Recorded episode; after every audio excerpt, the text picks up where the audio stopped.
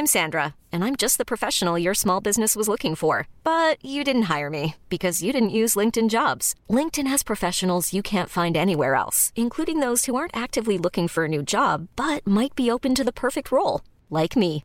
In a given month, over 70% of LinkedIn users don't visit other leading job sites. So if you're not looking on LinkedIn, you'll miss out on great candidates like Sandra. Start hiring professionals like a professional. Post your free job on linkedin.com/achieve today. Wow. Nice. Yeah. What you're hearing are the sounds of people everywhere putting on Bombas socks, underwear, and T-shirts made from absurdly soft materials that feel like plush clouds. Yeah, that plush. And the best part? For every item you purchase, Bombas donates another to someone facing homelessness. Bombas, big comfort for everyone. Go to bombas.com/ACAST and use code ACAST for 20% off your first purchase. That's bombas.com/ACAST, code ACAST. Ever catch yourself eating the same flavorless dinner 3 days in a row? Dreaming of something better? Well, HelloFresh is your guilt-free dream come true, baby. It's me, Keke Palmer. Let's wake up those taste buds with hot, juicy pecan-crusted chicken or garlic butter shrimp scampi. HelloFresh. Stop dreaming of all the delicious possibilities and dig in at HelloFresh.com. Let's get this dinner party started.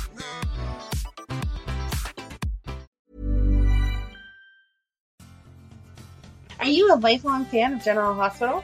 Are you a new fan who wants to know more about the history of the show? Do you enjoy talking about the show with others? Do you find yourself yelling at the TV? Is your self-care an hour a day in Port Charles?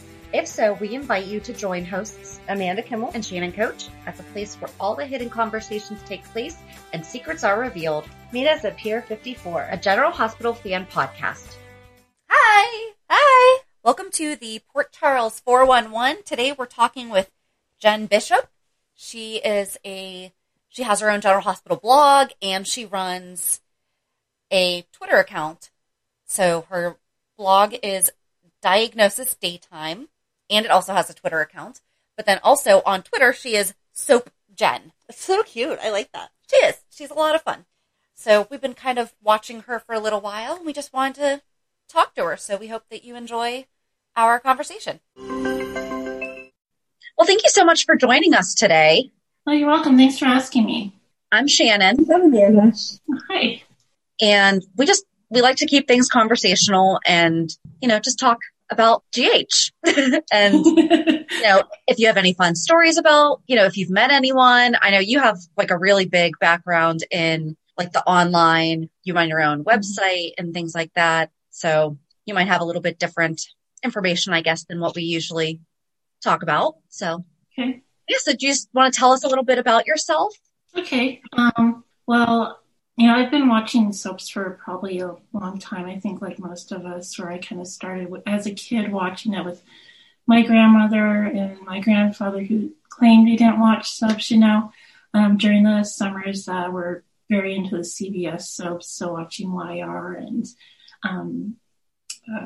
they watched Bold and the Beautiful only when Sheila was on because she was part of YR, so they kind of crossed over with her, but, I remember the stories were Cricket's rape and then with Drew and Cricket and Danny and all the shenanigans they used to get into and Nina and the whole thing with David with the killer forehead and all that. So I remembered all those wild shows back then. And then myself then, my mom was watching Days. And so I started watching Days with her and my sister. And then, soaps they used to have that long block of hours, and so then you'd watch one soap and then you'd start watching the one after it. So then we picked up Another World and then we picked up Santa Barbara, and so spent many hours each day watching soap operas. And then when I went to or in high school, then I had gotten into One Life to Live. A friend of mine watched it and stuff, and I really liked, I know the character Todd Mann's a really bad dude, but I was really kind of fascinated with the story of the Manning era and stuff. I started watching after the whole Marty stuff kind of. So I started when Todd and Blair were really starting up as a couple, and I really liked them. They had great chemistry. And there was kind of that fun, two losers kind of making it big story there. And I really liked Vicky, you know, and her multiple personalities and stuff. So I would say that was probably like my favorite soap. And then, you know, from there, in college, my roommate watched General Hospital, so I picked that up there. So I've kind of watched almost, like, I have kind of a pretty rounded background there with soaps. Yeah. But I did kind of get out of soaps a little while, I think, like a lot of people do when they get busy and stuff. And then I picked it up like right before One Life to Live went off the air. And I started chatting with people online and stuff. And it was really kind of cool to get everybody's perspectives, and you meet people that like the same things you do and stuff. And it was a lot of fun. And then I was like, you know, I like writing, so I'm going to start a blog and start writing about it. And then it just kind of went from there. So right now I'm watching General Hospital, and I do watch Bold and the Beautiful during my lunch breaks because it's on and I'm home working from home now. But I'm really glad that Frank decided not to make his employees make out with dolls. Yeah. Camera angles can do wonders, you know. You don't. Yes. So. I think with General Hospital, it's definitely not perfect, and there's a lot of stuff that I think they need to do work on. But I do think having kind of that break in there. I mean, it's too bad that the shows had to take that break, but I think that helped General Hospital because you know the writers we have now they're fairly new to head writing. You know, they're kind of green. They've been writing soaps forever, of course, but as far as being in charge and stuff. And I think, you know, giving a little bit of a break for them to kind of pause a bit and look at some stuff helps. Because there is definitely a shift from after the nurses' ball, there was definitely a noticeable shift with where some of these stories were going and where some of the focus was. So I think it did them really good to do that. We agree. We were saying the same thing, especially about Lulu. You know, And it's almost like, it's like anything else. You know, when you're so caught up in the moment and doing the thing, you can forget what you're doing, really. It's like second nature. But then, yeah, they were forced to pause. And it was like, okay, what are we doing here? You know? Just a shame that they decided Lulu had to leave because they were doing such a good job of writing her like the spunky Spencer that we knew her to be. Oh, I loved her when they came back. You know, I feel like... she was kind of stepping into Laura's role for a bit there because Jeannie Francis didn't come back right away, you know. Right. A lot of the actors, you know, people don't realize that a lot of these actors that didn't start working back right away, it was their choice, which I totally respect because myself, like just like my day job, if my boss asked me if I wanted to come in, I'd be like, no. So I get it. And so a lot of the story they'd already written and stuff because they were still working off old scripts for about a month or two afterwards. A lot of that stuff they had planned for Laura, they kind of moved over to Lulu, and she was great doing it. I mean, it really worked because she does have that very Laura Weber, you know, vibe about her and stuff. I think that M. Ryland's very good at fitting into that role of Laura Weber's daughter. Not so much Luke Spencer's daughter, but very much Laura's daughter. So I think she just, you know, the virus and stuff has been hard, and I think she just kind of was unlucky enough to have her, you know, and I'm speculating, of course, which is, you know, you got to be careful with, but I think she was just unlucky enough that her contract landed on a certain time. Right. And they did leave it open for her return, which I definitely think we are going to see her again. So it's a bummer for fans and stuff, but I don't think it's a hopeless situation for anybody either. So it's definitely not like with Julian where he's dead, you know. Right. And that took a long time. Yeah. Yeah, that was... I don't know what they were trying to do there. I mean, a lot of people have the impression that it kind of seemed a bit like they were insulting. Well, I don't know if that was the case, or if they just thought, you know, hey, we have this opportunity to, like, kill someone dead, and so let's go a little wild with it. But that went on a long time, and I think just with the real world and stuff like that being as dark as it is right now, that seeing somebody have very long, slow, painful deaths. Mm-hmm. Or like months was a bit unpleasant. So, yeah. But Well, and William DeVry kept saying on Twitter that, you know, no, if he's gone, he is gone. You know, it's not, I guess he wasn't going to let Julian just ride off into the sunset. And then what if, you know, at least that was the impression that I was getting from his tweets, you know, was that he's like, oh no, you guys will have an answer. Don't worry. you know? Well, and he did do an exit interview with Millie Bracco.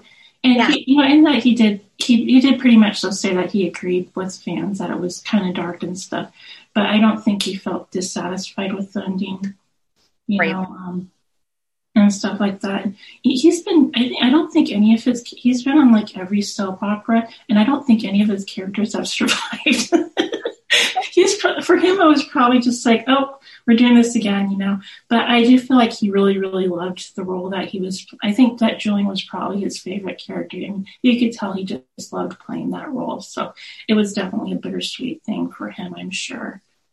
I don't know how you feel. Do you feel like they just didn't know what to do with him sometimes? So it's like we got this, like when he got the bar, that was it. Like nothing really was going on. Yeah, he had his little love interest with Kim Nero, but then like that really didn't go anywhere. It didn't go where it could have, you know?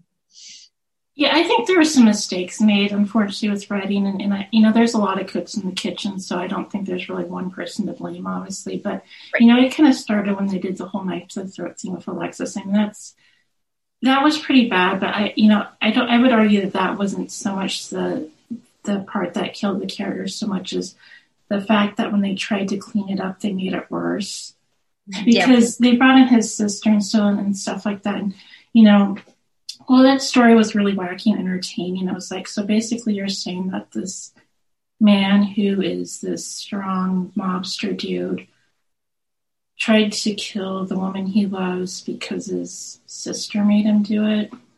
It's like, no, he would have shot Olivia. He wouldn't have done that, you know. Right. So it was a little unbelievable, and it got a little too over the top, and it didn't really explain it away. And I think, you know, what the audience saw is they saw him fantasizing about trying to kill Alexis and stuff. And I think it got into a touchy subject where you don't really want Alexis is messed up, and she makes really bad romantic choices. But that's kind of a line where you don't – she's not the type to kind of – go back to an abuser. Right. And so I think what they needed to do is maybe it would have been really tricky, but I think they needed to kind of explain that maybe he had some sort of a breakdown or something, and maybe do some sort of therapy thing and stuff like that. And so, you know, that would have kind of built his character, and they didn't necessarily need to get Alexis and Julian back together again ever. But, I think when they did pair him with Kim, the idea was kind of to have this outside party come in that didn't have that, you know, bias against the character because she wasn't there when all that happened. So Kim didn't have to be like, yeah, you tried to kill your wife because she doesn't know about it. And so I think in theory that was a good idea. And I think that, you know, the actors liked each other and worked well together. But they brought Kim in to pair with Drew. And so I think that they kind of just, you know, kept it in a holding spot the whole time thinking, oh, we're going to eventually pair her with Drew. And then that never happened. Mm-hmm. So it's kind of like you go back and it's like what it could have, should have. Can't really do anything about it now. Because I think if they weren't kind of stuck in that idea, and they drugged that Oscar story, which I hated. Yeah. On so way too long past. So if they would have kind of hopped into a romance there and stuff like that as their story and invest in that more, I think it could have gone a much better direction for him. But then, you know, Kim's gone, Alexis and him can't get back together again. And I was like, what do you do with them? And, you know, they wrote him into a corner really with the whole baby switch thing, because then it was like, he can't get out of that without like everybody hating him, you know? It's like, his wife doesn't want him back. You know, his girlfriend's left him. His kids aren't going to want to be around him. He has no friends. Who's he going to interact with, you know? Right. So I think it just kind of ended up snowballing to the point where it's like, what can we do with him anymore, you know? But yeah, I mean, I think he's going to do well in Canada and stuff like that and do a lot of Hallmark movies. And he always did well outside his soaps. So I think people will see him again. So his family had plenty of chips. So, he's so good. Yeah. So what? So you've been watching GH then for a while. Mm-hmm. Do you have an all-time favorite storyline?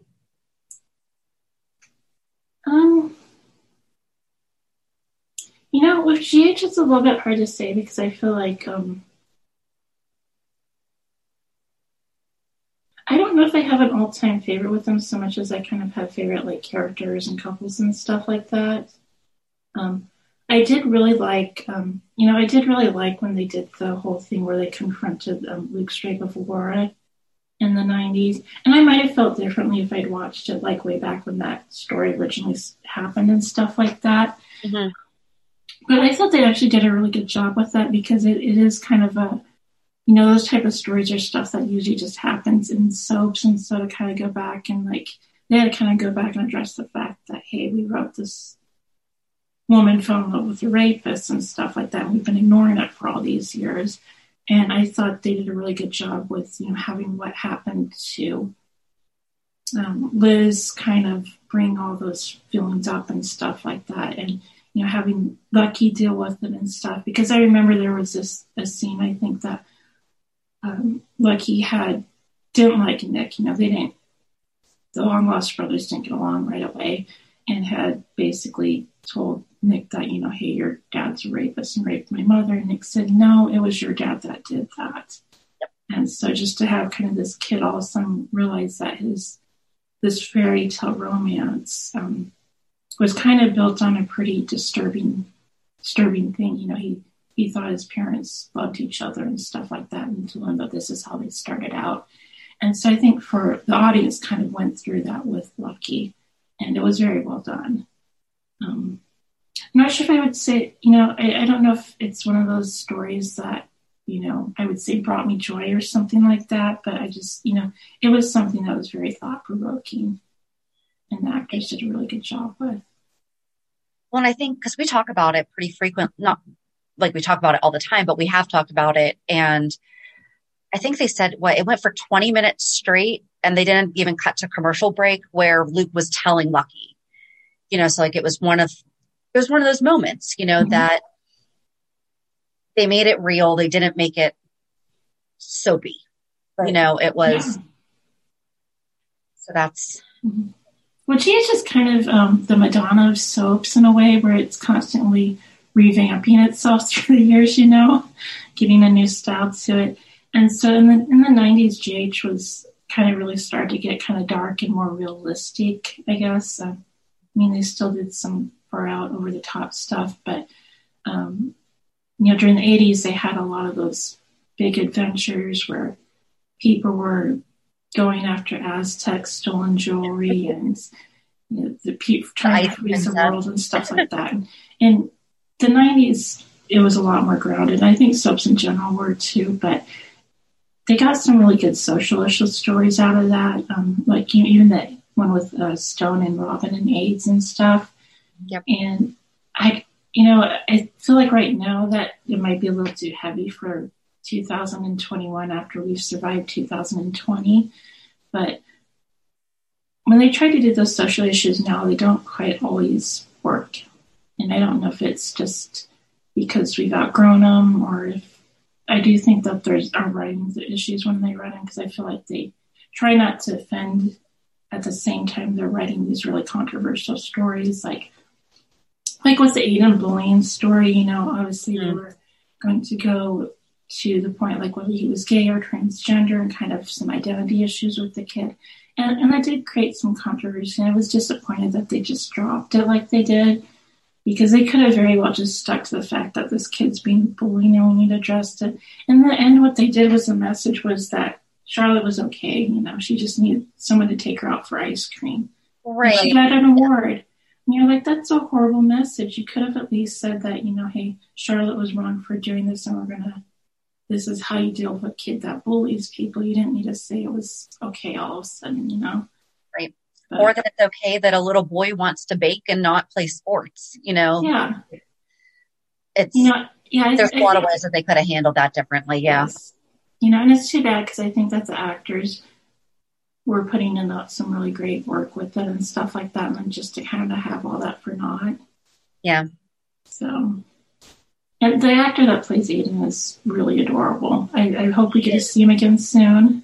I'm sure he'll probably be much more grown up than we saw him last time, but so it's been like a year, hasn't it? Maybe.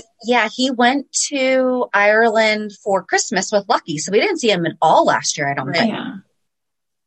So, and I know the actor did like some other shows and stuff like that at the time, but I'm assuming he probably hasn't been doing much now since everybody's locked down, but yeah, it would be nice if we could kind of see him in the future and stuff like that, if it works out for him, of course. But I think that the kind of the cool thing with Liz's kids is that they're all very developed kids, because a lot of the Soap kids, like, you know, they're doing this thing with adopting Leo. I have no idea who Leo is.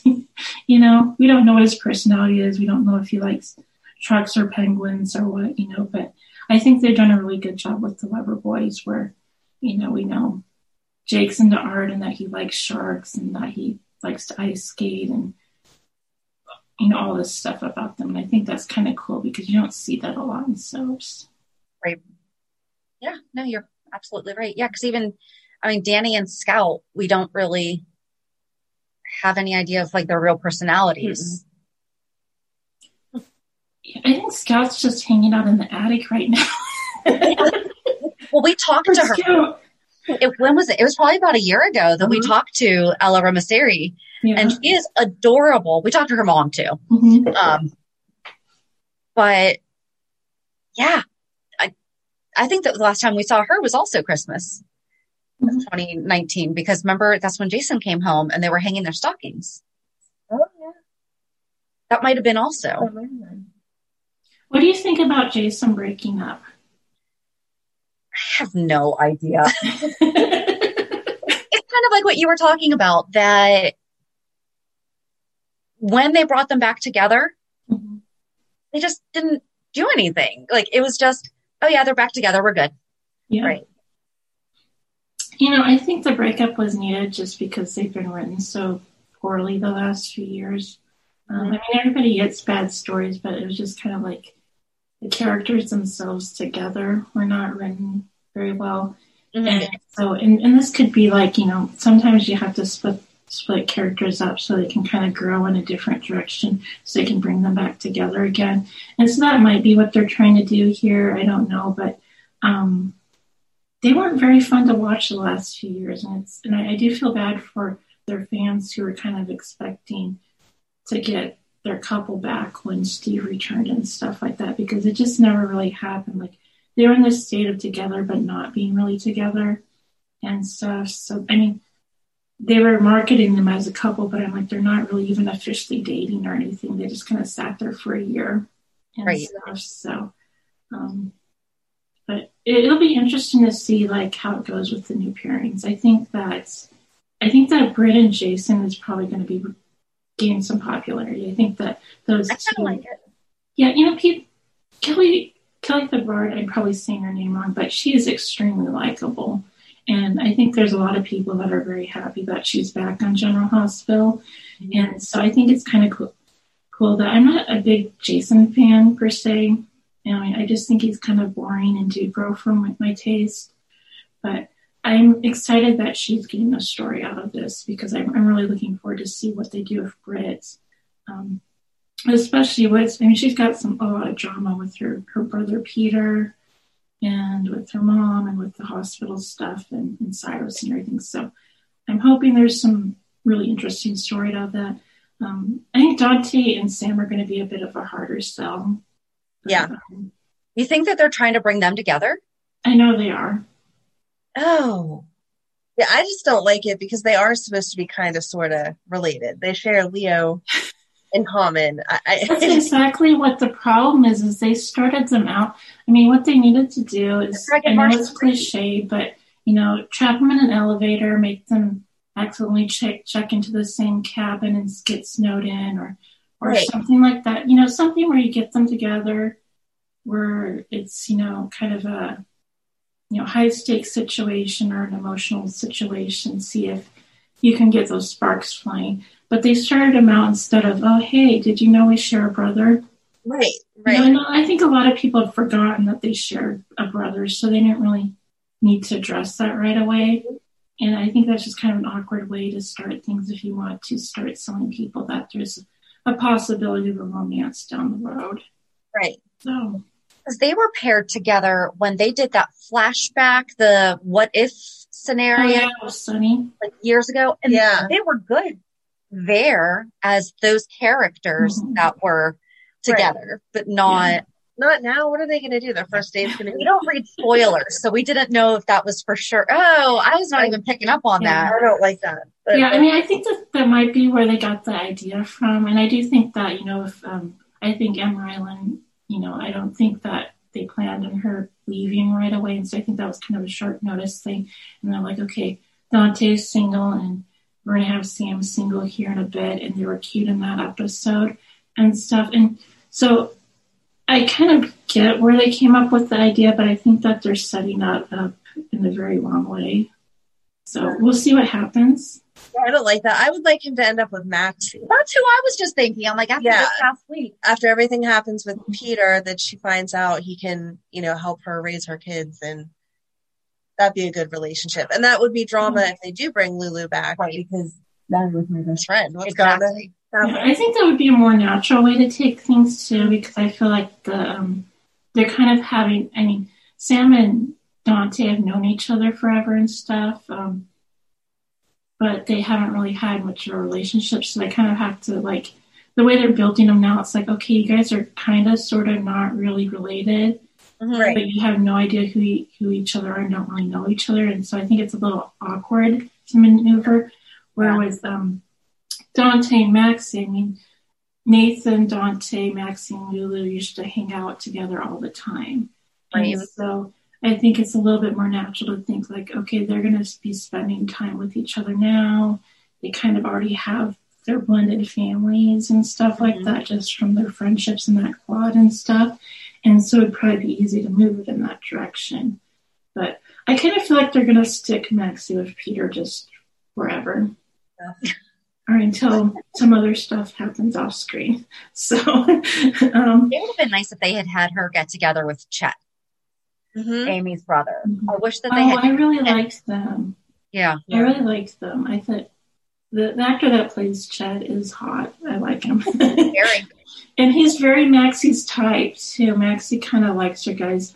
I mean, she likes her guys kind of heroic and stuff like that, and also a little edgy. And he was both that because he was a veteran, and, you know, he's definitely has an edge to him and stuff. And I think they would have been a great pairing.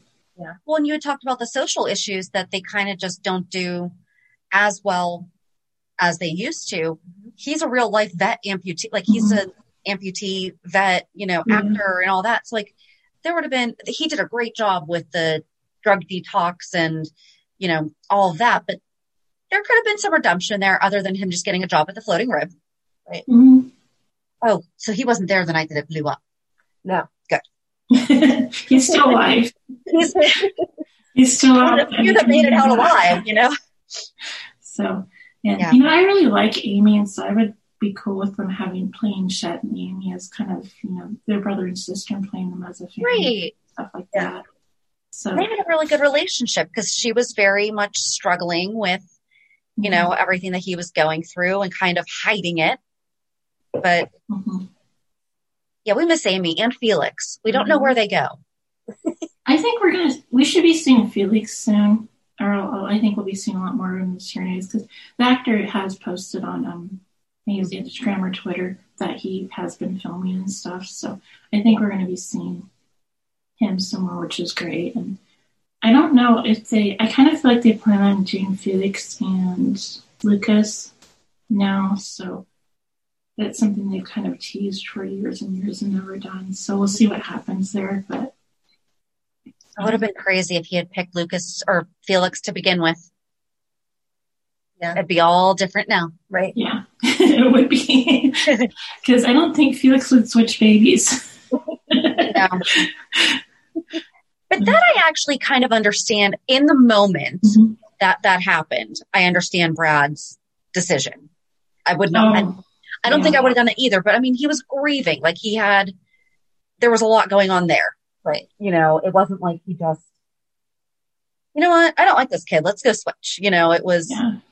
I thought Perry did a really good job with him. I thought that part of the story was very well written because I did feel like horrible for Brad. You know, he you know, has this hot doctor husband. They just got this new baby and he's all happy and stuff. And then this horrible, horrible thing happens. Right. And so I did definitely feel sympathy for him. And I think I did probably throughout the whole story because I think they did a good job of showing that he really was struggling with it. And he got some bad advice from Julian and stuff when he did want to tell and stuff. So I was able to feel sorry for him. Now, that story did go on way too long, and I thought the payoff they provided was not payoff. It was really bad. Yeah. So. And then they just brought him back for one day to have gotten stabbed by somebody from Cyrus's crew. Yeah. I was so excited to have Britt and Brad back together again, and it just was so short-lived, but yeah. Hopefully we see him again soon. I do think Perry seems to keep pretty busy and stuff, and I love his social media account. I wish that more actors were like him online because he's a lot of fun and a lot of positive energy and stuff. So yeah, we interviewed him, and it was so much fun. I mean, he's exactly like that, you know, when you talk to him too. Like he actually knew a lot about his character, which I think is funny because, and I don't know if like you pick up on this too, like not a lot, but some actors don't know anything about the show, you know? And I mean, he knew, he's like, well, yeah, I used to watch and I picked up on this and this and this, you know, it's like he had to get to know the backstory of why his character was important where it is. And so we told him, we're like, you know, we think that you should be reconnecting with your family while you're in prison because he's supposed to be part of the Wu family. Yes. So we just killed off the Novaks. Let's bring back the Wus. You know, and I really like the Jeff Kober. I can't remember his name. I really, really like him as an actor and stuff. And I think the Cyrus as Laura's brother's story is very interesting. Mm-hmm. But it's like they really missed an opportunity by not having the Wu family and Brad's family be the mob family they brought in. Because, I mean, here you have this baby switch and kind of this... Romeo and Juliet thing that could be set up with Brad and Lucas and stuff where they're still longing for each other, but they have this horrible thing happen and now their families are battling. Right. It would have been awesome. I mean, that would have been a fun story, I think, for people to watch. So, I don't know if maybe that was something they thought about but just couldn't do, but it missed opportunity. I would have really liked that. That would have been so good. So since you've watched all the different soaps, why did you pick General Hospital as your one to focus on? You know, I kind of always liked the ABC soaps a little bit better, I think. That's just kind of where I landed. The CBS soaps are really pretty to look at and stuff like that, but especially now, the writing's not the best, I mean, we'll just be honest, which is unfortunate because... You know, I think that they've had the budget that all of these other soaps haven't had, and they have great actors and stuff like that. But like with Y&R, it's very, very boring. Okay. And with Bold and the Beautiful, it's really messed up with like the sex doll stuff they're doing now and all that. and it's not something where you can really feel like you can get attached to the story because it just is all over the place all the time. And I feel like it's like ABC soaps and stuff like that. They're just more grounded. I really like the actors and the characters involved. And, you know, One Life to Live was my favorite soap. So when that did go off the air, I was one of those people that was kind of like, okay, I'm glad they're going up to General Hospital and stuff. And so I think more people did that than they want to give credit to. Because One Life to Live had high ratings when it went off the air. And some people... I'm sure just stopped watching soaps altogether when the show went off there, but others moved to other shows. I think a lot of people probably did. And I think that it helped General Hospital because General Hospital would have been canceled right afterwards otherwise.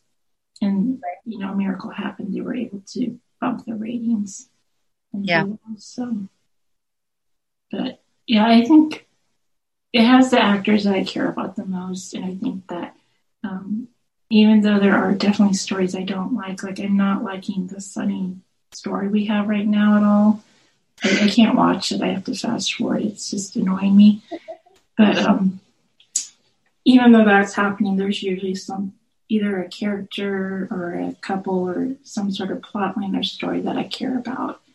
And I can't say that with some other ones. And Days, like I said this online the other day, every time I check out Days of Our Lives, I always pick the wrong day. And it's always something like, and I know it's that I'm picking the wrong day because there's plenty of people out saying that, hey, I'm enjoying this, and they're telling me what they're enjoying. I'm like, yeah, I would like that too. But I always pick the day where, like, you know, Gabby's trying to murder somebody with her cell phone by clicking an app or something. You know, it's something really bizarre and awful is happening, and not in a good way.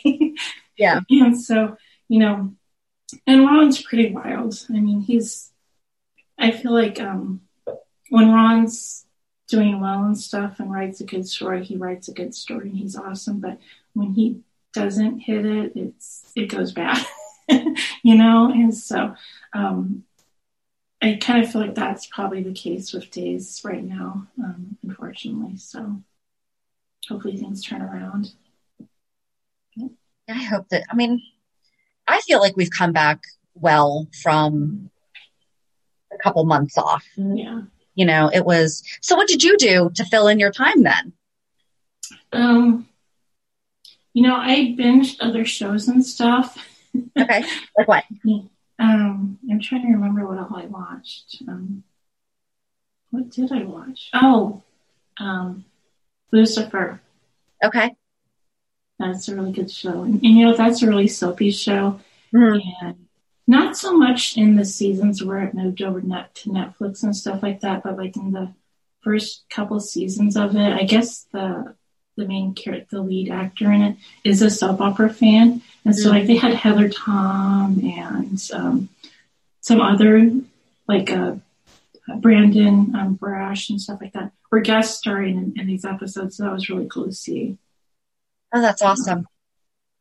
Yeah, we watched Night Shift, season 1. Oh, cool. I have not watched that yet. It's really good. Mm-hmm. You can find, where did you find the DVD? I got it off eBay. It was like $6 or something like that for the first one. But you can't find the second one anywhere. So you have to watch that on YouTube. Oh, that's too bad. Yeah. Because like we do our weekly recap show and we're like, well, what are we going to do on Mondays? And so that's what we did on Mondays though. Cool. So that was fun. I'll have to check that out because I know a lot of people always say that it was really, really good. But I never got a chance to see it when I was on Selfnet and stuff. Yeah. Because there was, well, it's funny because like some pretty significant things happened on it that, I mean, it's when Spinelli had his first sexual experience was on Night Shift. And it's like, I don't remember anything ever coming from that on General Hospital, you know, that we even discussed the fact that that happened, you know? Right. That's interesting. Yeah, it was a totally different show. Yeah. They didn't intertwine. There was a few different characters. Oh, there's a guy who, his name's Toussaint Dubois, and he is supposed to be related to Felix. Oh. Yep. And he was on Night Shift? He was on Night Shift, yep. You know, they should bring him on to General Hospital. That would be really cool. They should. If they did that, you know. Yeah. I know that we don't see Felix very much and stuff like that, but... You know, I remember we had Felix's sister there for a hot minute and stuff. Mm-hmm. But, you know, it's kind of cool they have that tie there. It'd be really fun just to even, like, bring him in for just a few episodes or something. Right. Well, and then we had an entire theory about Dev because on the second season of Night Shift, Jagger came back and he had a 7-year-old son named Stone. And... So we were thinking that this Stone is Jagger and Brenda's, and then we don't know what happened to them. Somehow he became Dev. and wound up in Turkey alone. Right. They could have done that. I mean, that would have been much. They had no idea what to do with Dev. And that would have been an interesting story. Yeah, because then we could have brought back Jagger and Brenda, mm-hmm. and then we could have had the conflict of Brenda, Sonny, Carly thing for a minute, right? You know, I'll probably get people after me, but I think Brenda's the only thing that can really make Sonny interesting. You know, I just, you know, I'm not, and nothing against the actors. You know, it is what it is. But I don't really see the kind of soulmate type energy between Carly and Sonny right now. And so, and that's kind of part of what I'm not liking about this whole amnesia assumed mm-hmm. dead story, is that I have to watch Carly try to long for him when I don't feel like they actually feel that way about each other and stuff. I mean, it just always feels like, okay, they're married, they have kids, you know, they're settled in their mobster life. But if Brenda came back, he would ditch in a moment, you know. That's just kind of the way it hangs over to me. So it's hard for me to look at them as this awesome forever couple, you know? Yeah. But, well, because you said that you're fast forwarding through all the Sonny stuff right now. Did you pay attention to Friday though? I did. Okay. So they brought in a little bit of stuff. Yeah. But, you know, I kind of, they're obviously just, yeah, they're copying, you know, stories from One Life to Live and other shows here, and I think it's a bit of an odd fit for Sonny.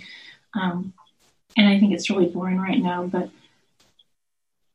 Lenny and Phyllis, I'm kind of just, like, not really connecting with too much, but I did kind of think, you know, I was thinking this today, it's weird that they haven't gone out there to try and find out who Mike is and stuff, but what if Phyllis knows? Lenny doesn't, but she knows. Oh, because she was in Port Charles. Mm-hmm. Yeah. She knows who Nell is. She was the nurse that gave Nell away. So what if Phyllis is in contact with Nell and she knows who Sonny is, and that's why they aren't going out there looking for who he is, because she already knows. And that's why she's not saying, you know, they're not saying. What if she's not as sweet as we think she is? Yeah, and that's why she's defending him to Lenny and stuff. And like, oh, he's acting weird, because she knows why Sonny's acting weird, because she knows. I mean, what if that's what's going on? Because that would be an interesting twist. Yeah. But I don't know if that's where it's going. That's just my mind running wild, but. Yeah. Mm-hmm. So do you still write for TV Magazine? No. I have my own blog. It's it's diagnosisdaytime.com. So that's your full time, like what you focus on and everything. Yeah. Mm-hmm. Okay.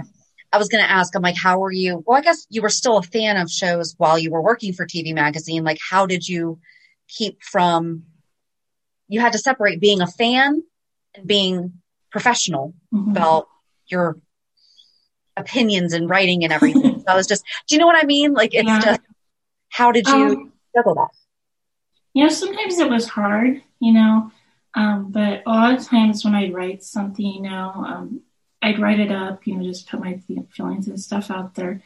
And then I'd step away for a while and then come back, read it and read it from somebody and be like, okay, pretend that you're just the reader reading it, that you're just the fan reading it. You know, right. And try to look at it from their perspective, because, like, if I say this, do they know what I'm talking about and what I mean? And is it going to kind of sound too harsh or something because they don't know what's coming next, or, you know, they don't know that I know this about this actor or this, or, you know, writer or something like that. So I think, you know, and I kind of feel like, you know, it's hard to kind of get out of your bubble a little bit. And I feel like just with a lot of the press and stuff that writes soaps, it's a little difficult, and also just the writers themselves and people involved in soaps, is that you have to remember that there's an outside audience. Mm-hmm. And so I always try to keep that in mind and stuff. And like, if I were a fan reading this, how would I feel and what would I think this means and stuff? And it could be difficult sometimes, but I try. So hopefully I do an okay job. You were suggested to us by one of our fans, and I was like, okay, I'll check her out. And you seem to do the same thing that we do. Like, we don't really take sides. Like, mm-hmm. we definitely have our opinions about things, but like, we don't do ship wars. We don't do, stuff like that. Like, we don't get all route. We love the show. Mm-hmm. Of course we get annoyed with great many things. Yes. But I feel like that's part of being a soap fan, yeah. You're like, why are they doing this? But the people that say they like like everything on this show and it's all perfect and stuff like that. I mean, that's very fake. I mean, I hate to call people out, but there's always going to be something that's, it's just like that in life where, there's just going to be stuff you like better and stuff you don't and stuff where you think they could improve upon. And that's okay. It's okay not to like everything. Mm-hmm. And it doesn't mean that you're going to harm the show or anything or hurt anybody by saying, hey, I don't like this storyline. But I do think you have to be respectful when you do it and stuff. Like, I've said before, I think I said maybe early in the podcast, I'm not particularly a Jason fan, but I wrote an article where it's like, hey, the way they're writing them isn't good and stuff like that. And, I think I did a pretty good job of being respectful of the fact that they do have fans and that their fans are disappointed, and it's too bad the fans are disappointed. And so I think it just, a lot of times you have to just look at it from the perspective of, how is this going to look for the fans? So right. I feel like I went on a little bit on that. No, but that's exactly right. Like, you can have an opinion about something without being mean or. Right. Yes. I really hate it where, and there aren't a lot of people like this. I think most soap fans are actually really nice. And stuff like that. I think there's just some people that are very loud, but I always hate it when you have people that, are overly crude when they criticize and stuff mm-hmm. like that, or make it really personal about the actors, or just kind of try to push buttons. And I hate the fan war stuff. I really think that anybody that tries to provoke that now is just being an awful person, quite honestly. Because I mean, like, especially with the whole liaison versus Jason thing. Well, for starters, both those couples are now officially dead, so nobody should be arguing about them anymore.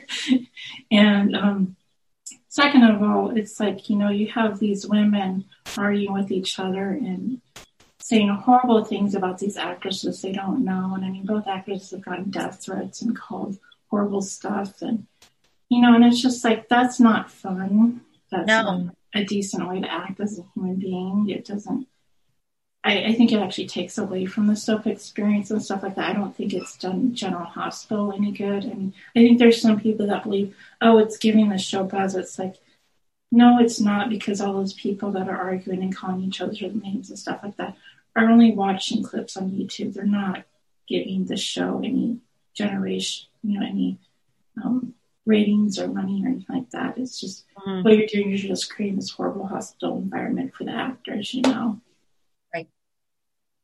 So. Yeah, and they should not be getting death threats over TV. Yeah. Yeah. That's not okay. Like that. Yeah. I said this to somebody in private earlier and stuff like that, and this is nothing against any actors or anything like that, but I said it's very odd to me that how passionless Jason has generated such passion from some crazy people because, I feel like it really isn't so much about what they love about the characters anymore. It's just fighting and trying to win this ridiculous battle. So, and they're reading what they're given, but it's not like they're writing their script saying, this is what we get to do. Yeah. So. Get me. Have you met any of the actors? Do you have a favorite that you've got to interact with? I've met quite a few of the actors just through fan events and stuff like that. My favorite, which I'm sure a lot of people could probably just see by looking at my social media, is I'm a big fan of Roger Howarth, and he's been really fun to meet a few times because, there's this misconception about him because he is introverted and he is soft-spoken and stuff like that. He's not you know, probably as sociable as and out there as some of these other actors that a lot of people think, oh, he's exactly like his character. I mean, I feel like with him, for some reason, particularly, there's people that aren't able to divide the real versus, you know, R-E-E-L, real, right? With him. But the first time I met him, you know, I was a big fan and stuff like that. But it was kind of, it was a different experience because he was completely different than what I was imagining, you know. He's actually soft-spoken. He doesn't talk or sound at all like Todd or like Franco or anything like that, you know. He's basically just this New York hipster dude, you know, who likes sports and, you know, talks about his kids and stuff like that. And he has some really fun, interesting stories to tell. He's very smart and philosophical in how he talks, and it's nothing like his character at all. You know, and so it's kind of fun when you meet actors like that, and there's kind of that nice little reveal. So I really enjoyed meeting him and stuff. And let's see, you know, some of the veteran actors like Ken is really fun because he has so many fun stories to tell from back in the heyday and everything. So he's always fun. And Lynn was really fun to meet. She was very sweet and stuff. I really enjoyed her. Wally he's got a really nice personality. He's just very down to earth and stuff and personable and stuff. So I really enjoyed meeting him. And, you know, I have to say that I think maybe with the exception of two actors, which I won't name, I've had a good experience with everybody and stuff. Yeah, I think a lot of these actors are really nice people and stuff and very genuine. And I think it's really fun to kind of get out there and talk to them and everything. Yeah. So if we had been able to keep the characters from One Life to Live, because that would have been awesome, would you have wanted Todd and Carly to continue and ride off into the sunset and everything? I loved them together. You know, that was the thing that hurt the most when Prospect Park came in there and messed things up and took the characters back and then totally bombed and went under, you know. So it was a waste, was that we didn't get Todd and Carly anymore. That was like the worst part of it. Because I mean, McBain was okay. You know, and I did think that like my boyfriend. Oh, I'm sorry. No, but he was. I was fine with him there, but you know, I wasn't heartbroken or anything like that. And like Star and Michael, I think that was probably Michael's last really good pairing. Mm-hmm. They were cute. But the thing that hurt the most was losing the Todd and Carly pairing, I think. And yeah. I remember for their 50th anniversary, Laura Wright was talking to, I think it was a 2020 special or something they did, and she was saying that how awesome it was that, you know, at 40 and stuff like that, that she was also a part of this booming super couple and stuff like that. And I'm sure it was just a complete disappointment for her and stuff. But yeah, I mean, it was kind of really cool to have like this crossover type pairing, like these two big characters and stars from these two separate soaps and these two kind of worlds colliding for it to work. And they had such great chemistry and stuff like that. I mean, I even liked Franco and Carly, which I know is wrong. You know, I was okay when they ended because I knew it was wrong, but they had such great chemistry and stuff like that. And it would have been really cool to see more happen there. But I really liked McBain and Sam. I thought that they were good. Did you like Silas and Sam? See, I liked McBain and Sam a lot. I really, really liked them. You know, they weren't Todd and Carly, but I really liked them. But I had a real hard time with Silas and Sam. I don't know. I didn't like Silas, but it's okay because neither does the actor. Right. I hated Silas so much, and I was so happy when I found out that Michael Easton too. My husband, and he'll see Finn. He's like, "All right, is he a vampire today? Is he a doctor? Is he a cop? Like, what are you doing?" I'm like, "He's still a doctor. Don't worry." You know. Yeah, I like Finn. I call him Hammy, which funny story, but apparently, you know, I like to just be kind of goofy and stuff when I'm tweeting and stuff, and so I call him Hammy all the time because he's Hamilton Finn. Well, Michael Easton, I guess, said that Frank had told him that they're calling you Hammy online. He thought we were making fun of his acting. Oh, poor guy. And I'm like, no, that's your name. You're a Hamilton fan. And I think he forgot his first name was Hamilton. You hurt Michael Easton's feelings. I won't go to full. It's okay. Oh, that's so cute, though. Well, that somebody just commented on our podcast and said, have you noticed that Justin Timberlake's kids' names are Phineas and Silas? Maybe he's a Michael Easton fan. And I'm like, oh, yeah, but Finn's his last name and Finn is Finn, not Phineas. Mm-hmm. But I hadn't thought about that. I was like, but I guess if you like the name, then you could just go into Phineas. Right? You know, maybe he is. It's kind of like, I think they still do, but I know back in the day they got like a ton of fans that were like athletes because they'd be watching them during the day and day before their games and stuff. And like while they're on their road trips and stuff, going from city to city. Because I think it was, is it Shaq? I think said he would used to schedule stuff around all my children and stuff. Uh-huh. So now, there's a lot of closet soap opera fans. Yeah.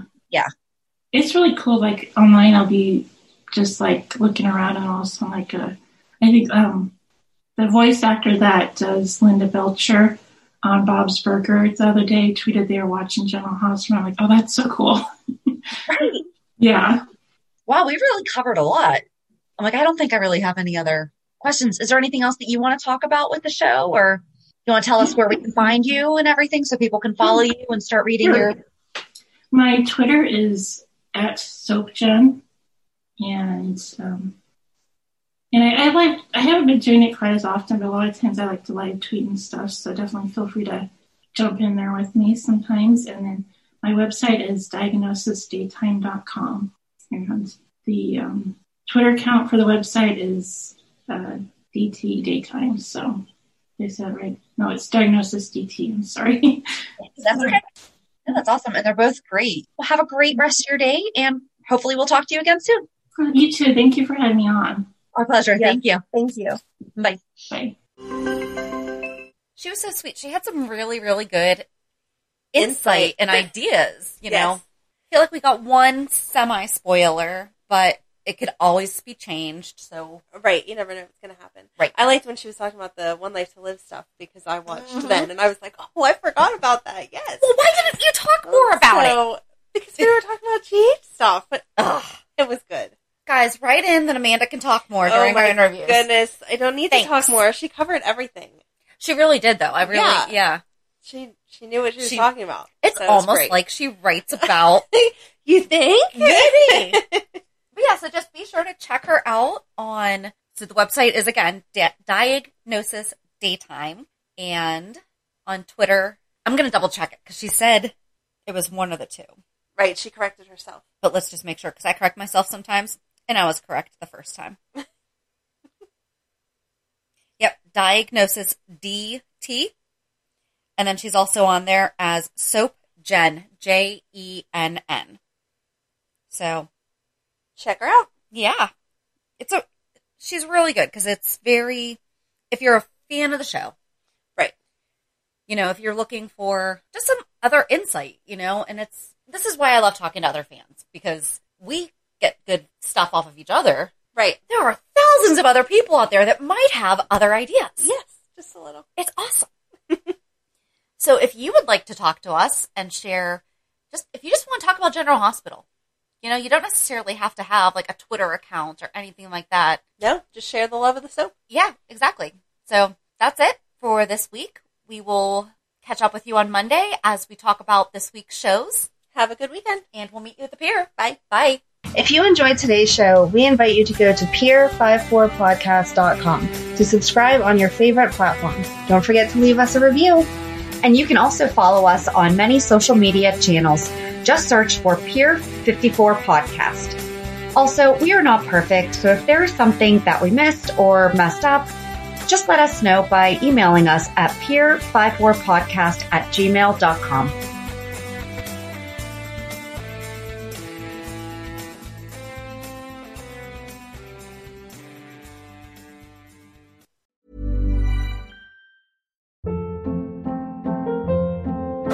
Hold up. What was that? Boring. No flavor. That was as bad as those leftovers you ate all week. Keke Palmer here. And it's time to say hello to something fresh and guilt-free. HelloFresh. Jazz up dinner with pecan-crusted chicken or garlic butter shrimp scampi. Now that's music to my mouth. HelloFresh. Let's get this dinner party started. Discover all the delicious possibilities at HelloFresh.com.